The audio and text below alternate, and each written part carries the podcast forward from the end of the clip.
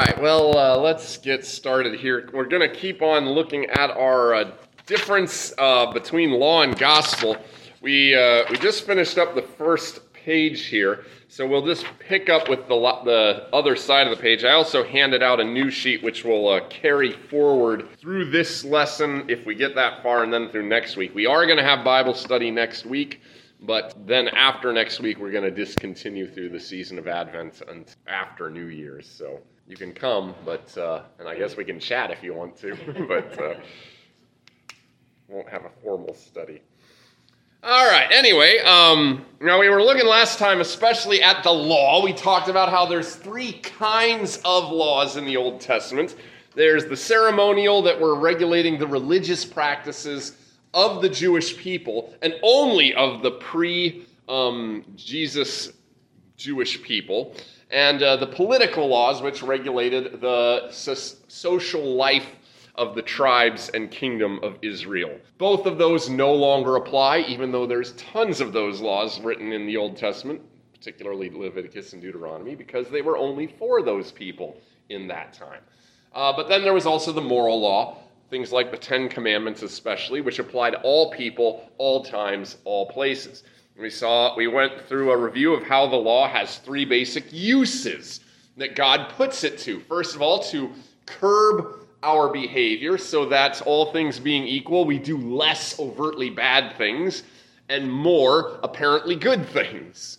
Um, then there's the second use, the mirror, which shows us our sin. It accuses us of breaking the law and condemns us as guilty against the law. And the law always does that, by the way. There is never a time you will hear the law of God where if you're being brutally honest with yourself, or rather you're letting God's law be brutally honest with you, that you will ever say, hey, I did it that time perfectly. It will always accuse you of not not actually as good as you think. In fact still not keeping the law the right way. And then the third use uh, which especially applies to christians basically a guide. It shows you what is pleasing to god so that as you desire to serve god from a glad heart out of love for him for what he's done for you in jesus you look at the law and you say that's how i'll serve god because this is what god says pleases him all right, so that's that's where we were last time. And now uh, flip over, and I just want to start out with this little note about these uses of the law. When we talk about the use of the law, we don't just mean how, say, we intend to apply it. So, no doubt, when I write a sermon and I, I get to my uh, law section of the sermon, every every preacher, Lutheran preacher, usually tries to do at least a little law in their sermons, where they either say one of the, they say what God intends or what the consequences of failure are. No doubt when we're writing these things, we have in our own head how we hope it will strike the people. Like, um, let's say, I notice people are not coming to church very often. So I might preach a little bit about how God actually commands you to come to church. And my hope is that it will curb some bad behavior of just overtly going away from church for months at a time, right? Um, but that doesn't necessarily mean that that's how God is going to use the law. I might want to use it that way, but God does what He's going to do with the law. He might very well, what I intend to be merely guidance, He might turn around and use as an accusation against you. I might simply say, like I did last Sunday, and so now we want to go and love and, and proceed with love toward other people rather than fear. I might just be meaning that as pastor and saying, now that you're a redeemed Christian, this is just how we want to please God.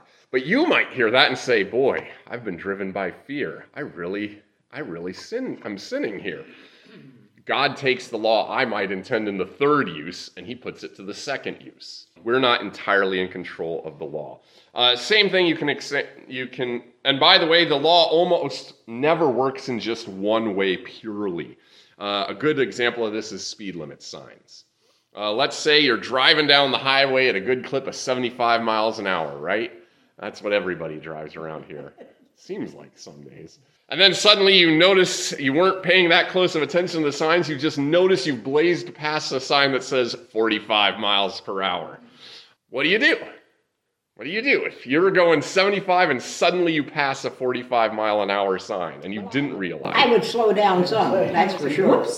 Chances are, yeah, you're gonna slow down a little bit. Maybe you won't go down to 45. Maybe you'll overcorrect and go down to 35. I don't know, but chances are you're probably not gonna just keep on blazing at 75. Somebody is behind you, so how quickly you can slow down. Well, and, and what do you imagine you would feel in that situation?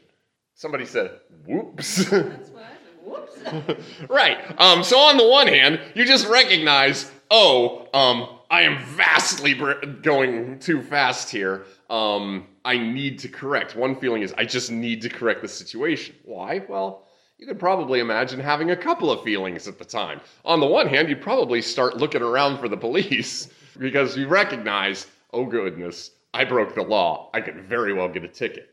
Second use of the law, it showed you that you were not paying attention. And you might feel guilty about it and scared about what's coming down on you, right? But at the same hand, you also slow down. Maybe not because you think 45 is a good fair limit, just because you don't want the police to come down on you. First use of the law, your behavior is getting curbed. And maybe you're also just a really good, wholesome minded citizen, and you really did want to follow the speed limit. You just did. You just didn't realize it changed. Now you know, and so you just want to try to do what you know you're supposed to do. Third use of the law. All at the same time, at the same person, possibly. Uh, the reason I point that out is just to say you don't want to get into this idea that uh, A, you can control when you're te- speaking the law to other people how they're going to hear it. And uh, B, it can and will probably hit in more than one way at any given time. So just be aware of that fact. Any thoughts about that before we move on? We were traveling once, and it was, uh, we, it was on a Sunday, and we had, had gone through a construction place, you know, I mean, they were not working. They'd said, you know, forty-five miles per hour or whatever it was. Sure. And I mean, Dale was speeding right along, you know, and well, the, down the road over there, the cop stopped us and said, you know, uh, that said forty-five. And Dale said, yeah, but he said, you know, there's, there's nobody else around, nobody's working. He said, well, it didn't make any difference, you know. Weekend, it was forty-five, the same as if it was a, it's a workday week, you know, and, well, you know, next time slow down. There you go. Yeah. He didn't get a, he didn't get a ticket or anything for it, but. you Oh, well, that was nice you of the police. so, uh, Yeah. uh, But, uh, I mean, and there wasn't anybody else on the road, you know, you- but, well, sure, sure. And I, I mean, I'll, I'll admit, I, uh, I, I'll creep up to five miles an hour over very often, figuring nobody's going to stop you for five miles an hour. Then there are times where I feel guilty about that, and I think, well, I know what I'm supposed to do, and then I'll take it back down to the speed limit. Then I'll get impatient again, and I'll creep back up. Um, I know one time, uh, I think, uh, Scott and some of them were on their way to St. Louis because their grandchild was being taken to the hospital by ambulance, and the ambulance driver told him, he said, don't try to keep up with me. mhm. He said, you know, I, I will drive, because it was, it wasn't a, you know, sort of an emergency, but he said, don't try to, don't try, don't try to keep up with me, you do your, so. Fair And I guess you would think, okay, we're following that ambulance, we can, we can do the same as he's doing, you know, because he's, you know, but the, the other guy wouldn't know, okay, this, this, these people in this car are family. you Sure. know, You know, so. but, uh, Yeah, no, I hear that. Well, as we're uh, talking about these kinds of things too, it's also uh, good to bear in mind the limits of what the law should be used for and shouldn't be used for, what it can do and what it can't do. On the one hand, we just talked about the three uses, so all three of those things are what it can do. It can, in fact, um, discourage bad behavior uh, and promote externally good behavior. It certainly can accuse people of being lawbreakers, and it certainly can condemn them as guilty. It can also certainly inform us of what's good and appropriate. It's also worth saying some other effects that can have. These are not what the law intends, but it can have these effects on people. It can make them uh, very secure, feel very good about themselves, and very proud. That is to say, if I'm not really thinking too hard about what God is commanding, and He says something like, do not steal, I can console myself and say, well, I'm a lot better than Kathy over here, who, man, I saw when the offering plate passed her and she pulled out a dollar or two. I'm a good person that God loves because I do what God desires. Now, obviously, Kathy doesn't steal from the offering plate. I don't think. um, but you know what I'm talking about. You probably have all met people who get this holier than thou mentality because they believe they are really good people and uh, certainly better than other people they could point to, and therefore they feel like God is okay with them. We talked about that quite a lot last week. It can go the other side of the coin too, where what it does is when people hear it, um, rather than actually curb their behavior, uh, their sinful rebellion comes out, and they just get really, really angry about the law and throw and kind of spit in its face, so to speak. Every parent knows this. This this thing. When you say the rule, and just because you said the rule, or you told your kid that they're they got in trouble, does the kid always say, oh, "You're right, mom. I'm sorry"? no. Oftentimes, some obviously that happens, but as often, the kids start to throw a fit they get mad at you for giving a stupid rule that's unfair, and how could you do that? And they go off the deep end of actually trying to do worse things, or just thumb their nose at what your commands are. That happens too. Uh, finally, another act, uh, effect that can come is you can despair. I think we all know it's a very popular theme in our culture right now. Uh, one of the things behind the whole don't judge movement is because we're so sensitive to feeling shame and feeling that we're not good enough, right? Uh, that's what the law can also create is despair in you. The feeling that you are never going to be good enough god could not possibly love you. There is no hope for you. It's certainly an effect the law can bring. None of those three things are where the law is intending to bring you. Those are all you might say sinful reactions to the law the despair one is close to an appropriate reaction because it's kind of the, the big form of the law convicts you as a sinner and declares you unworthy of God's of coming into God's presence, but then you take it so to heart that you just assume that God can never save you or love you or do anything for you, so that it shuts you off to the gospel rather than prepares the way for it, which is what it's meant to do. Does that make sense? Now, I can't say that means, therefore, you should anticipate how a person's going to react and not apply the law, because I don't want you to get proud, Sam, so I'm not going to tell you what God says, lest you get proud. I, I don't want you to thumb your nose at me, so I'm not going to preach a sermon that might hit home to you, Irma. And I don't want you to despair, Kathy, so I'm not going to preach that uh, God actually condemns sinners. You could try to do that, but you're not actually doing anyone any favors. You can't anticipate, you can't control how a person's going to react. You can only say what God actually says and hope that the Spirit will overcome those sinful responses to the law to get closer to a proper response to the law. Does that make sense? The potential for bad responses does not mean we don't preach the law. In fact, to those responses, they almost certainly need the law preached again, just maybe in a slightly different form to address those particular sins. All right, but that being said, uh, it's also worth saying a word about what the law cannot do because it's very easy for us to assume that it can do these things. First and foremost, the law cannot actually bring you salvation and it cannot make you acceptable to God. Um, Romans 3:20. Uh, somebody want to turn there and just read that quickly for us.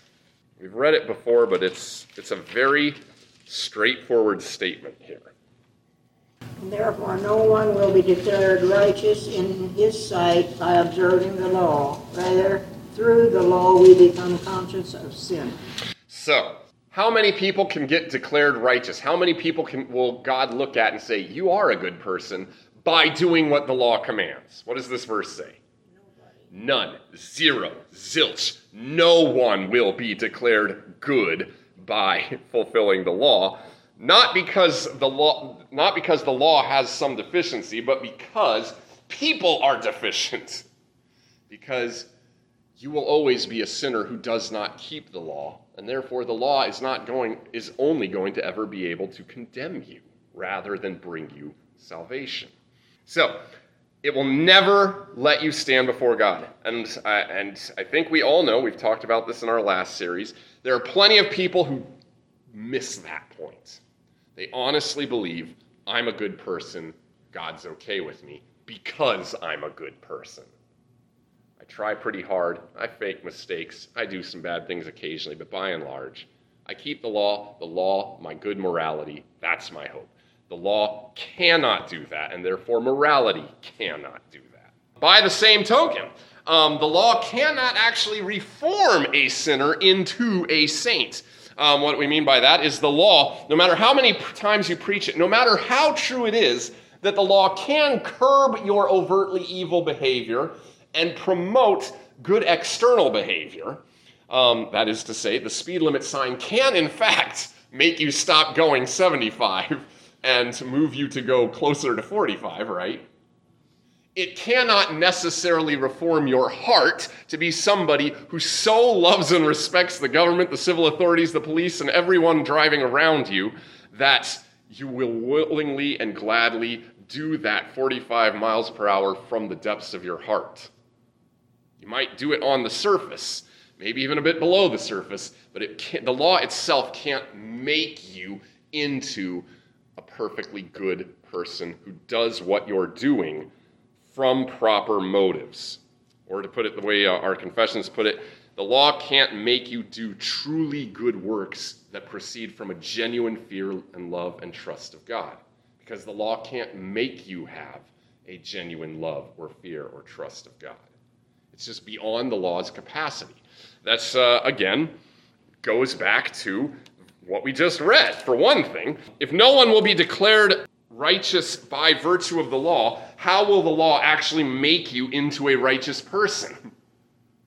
It just can't do that. It's not able to. Um, go to Romans 7 10, 18 for that matter. 7 10 through 18, sorry.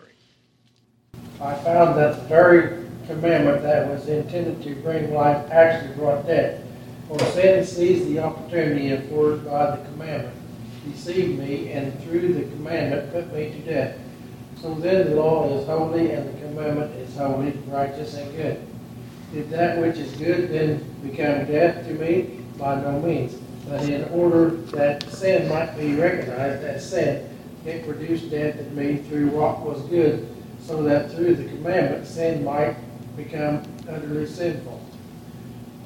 We know that law is spiritual, but I am unspiritual, sold as a slave to sin.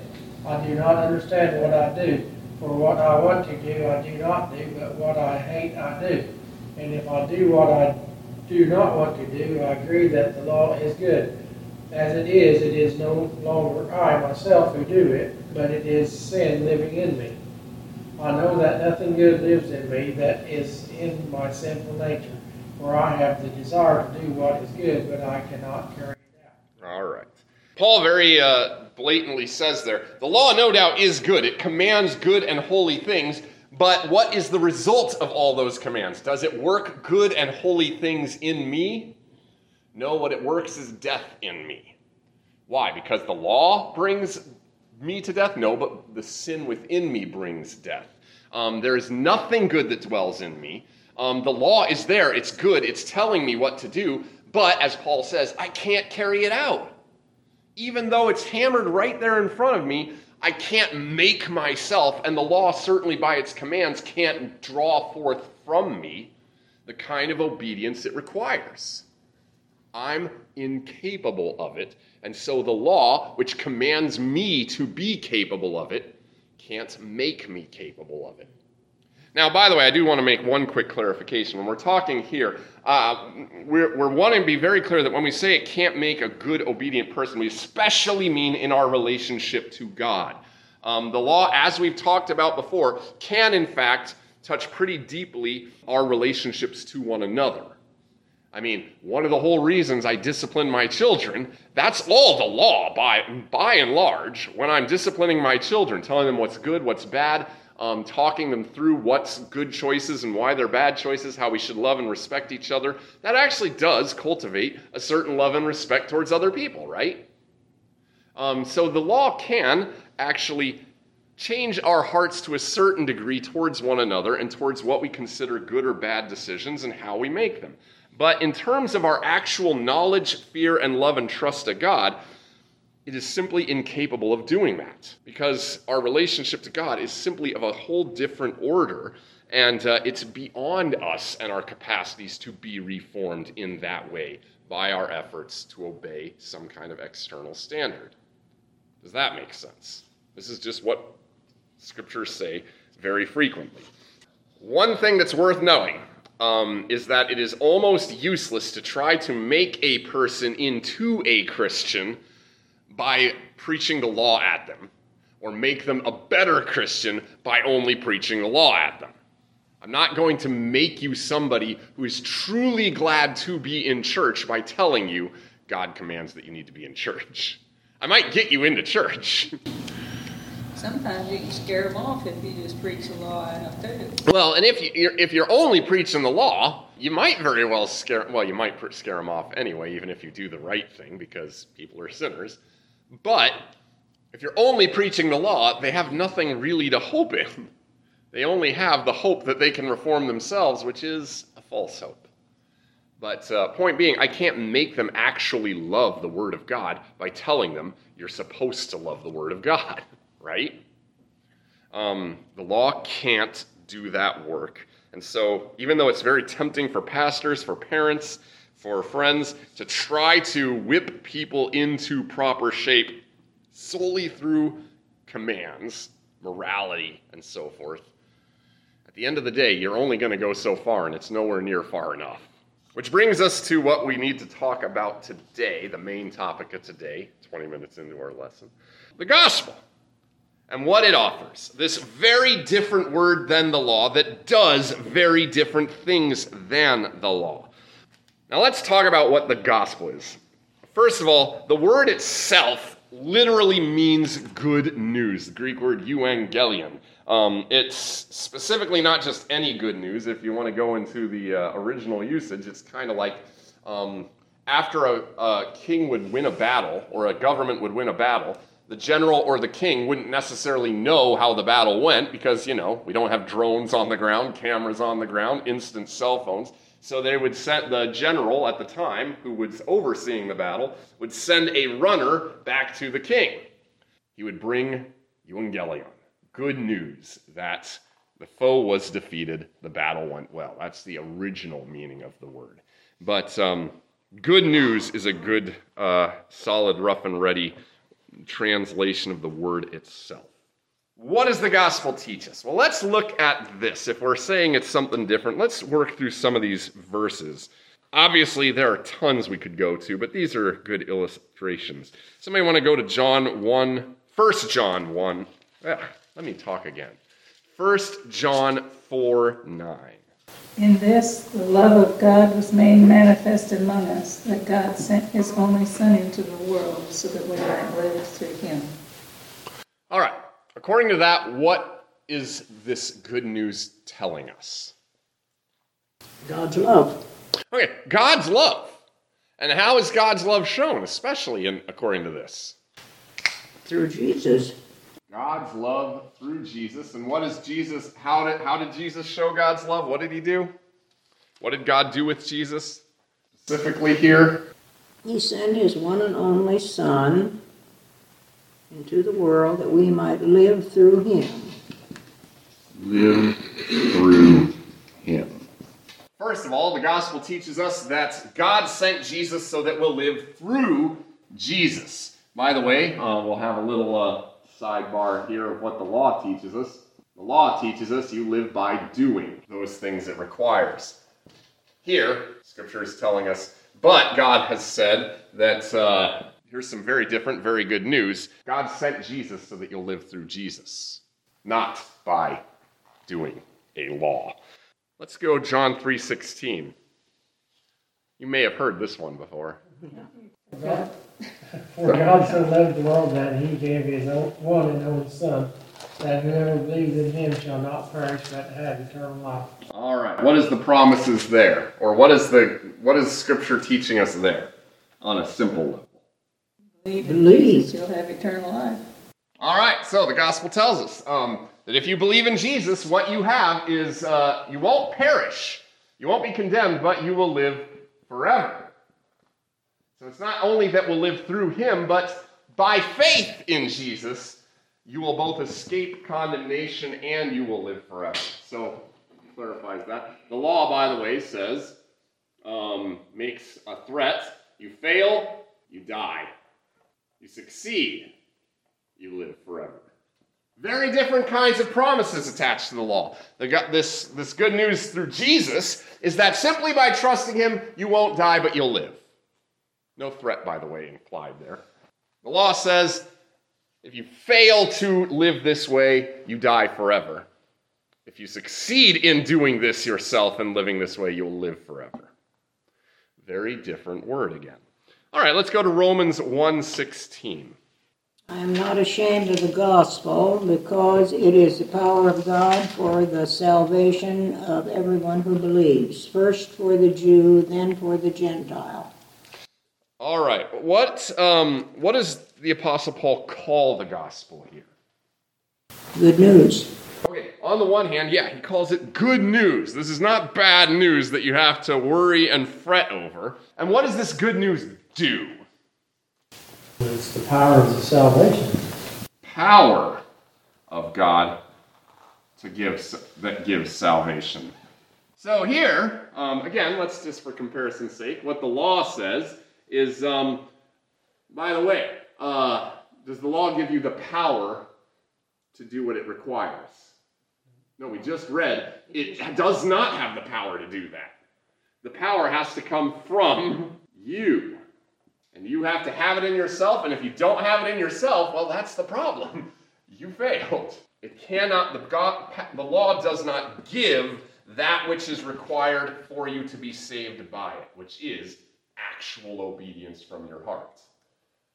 The gospel, however, power comes in the gospel from God to actually do the deed and work the salvation that it promises.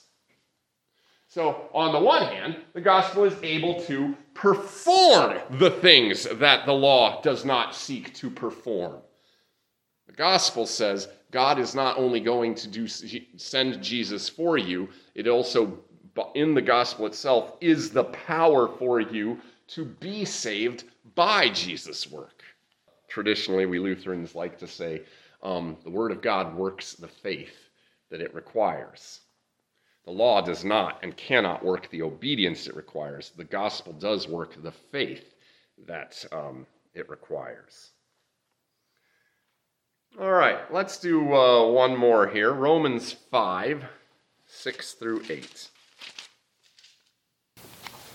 For while we were still weak, at the right time Christ died for the ungodly. For one will scarcely die for a righteous person, though perhaps for a good person one would dare to even die, but God shows his love for us in that while we were still sinners, Christ died for us. All right, so uh, law, by the way, or it says it comes and gives its promises particularly to a very select group of people, those who obey and are righteous and do what it commands. Who did Jesus come and die for, according to Paul? Everyone ungodly. Spec- everyone, yes and specifically the ungodly, the sinners. The promises of the law only come to the good, the not sinful. Do this and you will live. The gospel comes to people as Christ comes to do this victory and give it to us, and the message comes to people who aren't good, who are ungodly, who are sinful, who are condemned by the law. So it comes to a very different class of people. And like uh, Irma said, we'll just fill it out since uh, technically Paul didn't overtly say there that he died for all people. Um, we'll, verse, the same point gets made in First John. I'll just quick turn there, chapter 1, where uh, John writes, or chapter 2. If anyone does sin, we have one who speaks to the Father in our defense, Jesus Christ, the righteous one. He is the atoning sacrifice for our sins, and not only for ours, but also for the sins of the whole world. So, again, as uh, Irma pointed out, this news is properly for. That is to say, Christ came to die for sinners um, as Paul says, of whom I am the foremost. Since we are all ungodly, turns out God showed his love in this that he came and died for all people, or as John 3:16 says, for the world. So, you can already see right off the bat, just by this little comparison, the gospel makes some very different promises than the law. Things that if you weren't thinking in terms of this law gospel distinction, you might just assume, well, the scripture is just flatly contradicting itself. Because on the one hand, there's all kinds of verses we've already looked at that point out what the law says, what it pro- threatens, what it promises, um, and how uh, we get to heaven by doing it. But on the other hand, it turns around and also says, hey, nobody's doing that because nobody can. Uh, and then teaches this very different thing about how sinners, ungodly, unworthy, unrighteous people do still come to heaven through Jesus and faith in Him. And by the way, God also gives the power to believe um, through the gospel, and uh, especially comes and saves precisely the ungodly and the sinful, and not the righteous and the good. Or as Jesus put it to those Pharisees, I have not come it is not the healthy who need a doctor, it is the sick. Now, off the bat, you can already start talk about some several uh, things about how this has some immediate implications for our own personal life. Because one of the weird things that happens among Christians, weird because, as Kathy likes to point out, the devil is never not at work. And he is very good at convincing us of all the wrong things and warring against the kind of faith in the gospel that we have. Uh, the devil somehow manages to convince us that because now that we have the gospel and are, as we'll see in a minute, actually starting to live a better life, we turn around and we start looking down on all those ungodly sinners out there as, boy, I'm glad I'm not like them boy, what a wreck of a person. I hope they never come here. I hope I never have to deal with that person. In fact, I'm not going to deal with a person like that because they're just awful, unlike me, good, solid Christian. The gospel says exactly the opposite of all that. No, you're you're a pretty trashy person yourself, as it turns out, um, just like that person is. And your uh, faith, your fellowship in the church, the church is not the country club of good people. It's the hospital for sinners, of whom you, if Paul can say it, you can certainly say it, are the foremost. So it's good to remember what the gospel actually says and what the basis of our standing before God actually is. To distinguish, that is to say, very sharply between the law on the one hand and the gospel on the other. Never to make the law the basis by which we judge ourselves before God's sight as though we're worthy or better or good to Him, but only to judge ourselves in God's sight as acceptable by the gospel. But nevertheless, use the law to remind ourselves, as God very much says, of what we should be doing to, be ple- to please Him in our life, not to stand before Him on the judgment, but to please Him in this life. Um, and also to remind ourselves and be reminded by Him that we are unworthy sinners who only stand by the gospel. We need to have both going almost all the time. And we need to keep them straight, or we start going into some very bad territory very, very fast, both towards ourselves and certainly towards other people. All right, let's uh, linger for a moment on the difference between these two. We can skip, uh, I think we'll just skip for the time being to the difference between law and gospel part of A and B, just because we I kind of compass those all around. And I'll just point out what the catechism says as kind of a summary about this. Back in your catechism days from uh, confirmation. By the way, a good practice every once in a while, maybe every year or so, just read through your catechism again. It's a great reminder of what the basics of our faith really are because it's so easy to get lost in so called deeper waters that we forget the basics or to just forget them in general and start not being guided by them. But from the Catechism, this is just basically how it summarizes Scripture, which is what we've been saying. The law teaches what we are to do and not do. The Gospel, on the other hand, teaches what God has done and does for our salvation. So, right off the bat, you know, if you're hearing something that says about what you need to do, you are probably dealing with something about the law. If you're talking about something that God does for you specifically to save, redeem, uphold, sustain you, you are almost certainly hearing something about the gospel. By the same token, the law is meant to show us our sin and God's wrath against sin. By the way, the gospel does not say God does not hate sin. Nowhere does the gospel imply that. God hates sin. God is angry at sin. God wants to punish sin and remove evil from his sight. He doesn't tolerate it. That's what the law overtly tells us both that we are sinners and how much God hates and condemns sinfulness. It's bad, it's destructive, it's evil. God doesn't put up with it. Even when he forgives it, it's still evil. It still needed forgiveness. It didn't need a, huh, that's okay, come just as you are. You're fine, or it's evil and all. No. Um, the gospel doesn't show you that your sin was no big deal. The gospel shows your Savior. If sin wasn't the big deal, by the way, you wouldn't need to be saved from it.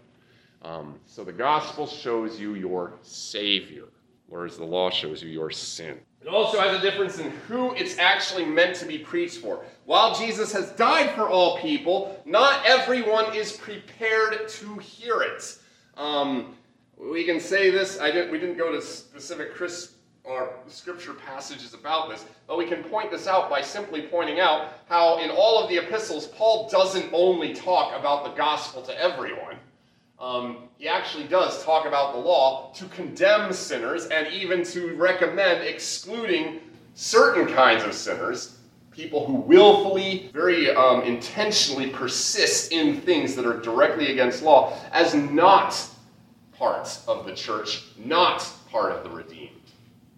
Um, why does he do that? Well, because the gospel, while it's true Jesus died even for them, those people aren't in a position where they're actually prepared by God to hear it. They will misuse the message of the gospel to give themselves license to sin rather than to have trust in God's forgiveness. But anyway, um, we'll come to that. We can talk about that more in a minute, but just let me get this on the board.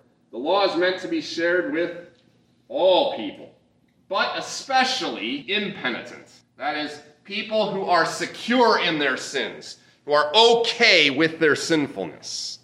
That everybody needs to hear the law, including Christians, by the way, good, stout Christians, because one of the uses of the law, again, is what? To guide us to know what actually pleases God. Um, again, not to convict us in that sense, but just to say, hey, you want to know how to please God? This is how you do it. So everyone needs to hear the law. On the same hand, by the way, Christians are still sinners. They still need to be shown their sin and convicted. Christians also are given to bad behaviors that need to be curbed. So all three uses of the law still apply to both believers and unbelievers, to both penitent and impenitent, but it especially needs to be preached to the impenitent to people who are going directly against the will of God and who are okay with it or ignorant of it. Make sense? The gospel is to be preached to those who are troubled by their sins. Um, you can explain this on a pretty easy psychological basis. If I go to a kid, my if Patrick, for instance, is just slapping Thomas upside the face all the time, and the word I have for him is God, Jesus died for you. He, he loves you. You're accepted. Do you think, A, that uh, Patrick will see something wrong with what he's doing? no, he'll probably be confirmed in, hey, it doesn't matter if I keep slapping Thomas in the face. Face, life is good. B, he probably will despise Christ because he won't recognize. This is the biggest issue, not stopping the sin, but the biggest issue is that you don't recognize what your Savior is if you don't recognize the situation you need to be saved from. The bigger problem with Patrick slapping Thomas in the face and me speaking the gospel to him is that Patrick hasn't realized at that moment that he's actually needing salvation. And so when he hears Christ saves you, okay, great. I didn't have, I, what was I doing wrong that I needed saving from? Thanks, Jesus, I guess. Now let me get on with my life. Another good comparison is if a person doesn't know they have cancer, are they really going to be all that c- concerned or appreciative or even make use of the doctor who comes saying, Hey, I've got a chemotherapy plan for you. No, that person will probably say, Gee, thanks, but no thanks, and then carry on as if they didn't have cancer. They need to see what their situation is and their need for salvation before they will grab hold of their Savior and find confidence in Him. So the gospel is preached to those who recognize they need a Savior, not to those who don't think they need one in the first place. Make sense? Um, again, that doesn't say that Christ didn't actually die for everybody, that he only died for the penitent or the people troubled. It's to say that they won't really appreciate or receive the blessing until they recognize that they need the blessing. So those are the three big differences in the and gospel. I mean, we could talk about others, but these are the good, rough and ready ones that we give to our confirmation students that are, are really helpful for starting to deal with things. One last thing, then, here. We already talked about what the law is able to do to people. Let's talk about what the gospel does to people, then, when, it's, when it comes to them um, with all of its promises and sweetness. On the one hand, the gospel actually does forgive sins, it justifies people. It makes them acceptable, white, clean in God's eyes. Uh, so there is a huge thing that it actually does. So, for instance, when you uh, go up to the Lord's Supper and receive the body and blood of Christ, what is Christ's promise associated with it? This is the blood of the covenant, which is given for you for the forgiveness of sins. It actually forgives your sins when the pastor is up there saying, In the stead and by the command of my Lord Jesus Christ, I forgive you all your sins. He's saying, by the command. Which command? Well, a command that goes back to John, where Jesus says, Whose ever sins you forgive, they are forgiven. The gospel actually does what it says it forgives you, it rescues you, it saves you, it gives you life. Big deal. Secondarily, or I shouldn't say secondarily, um, one of the things that therefore then works is faith in you. By hearing the promises of God, by having God actually encounter you with forgiveness and justification, what it does is it elicits faith in your heart. Um, one of the examples I like to give to uh, my confirmation kids is what happens when to me when my parents promised me when i was eight years old they said we're going to disneyland this summer. Well, what happened in my heart and my mind? I started to believe that i'm going to disneyland that summer the promise this is what will happen gave me the confidence and the certainty the faith that this is what is going to happen it will be just as they said if they didn't say that do you think i likely would have believed that i was going to disneyland that summer Mm, probably not. I, I, knew my family. I wasn't expecting that suddenly out of the blue we'd be going to Disneyland.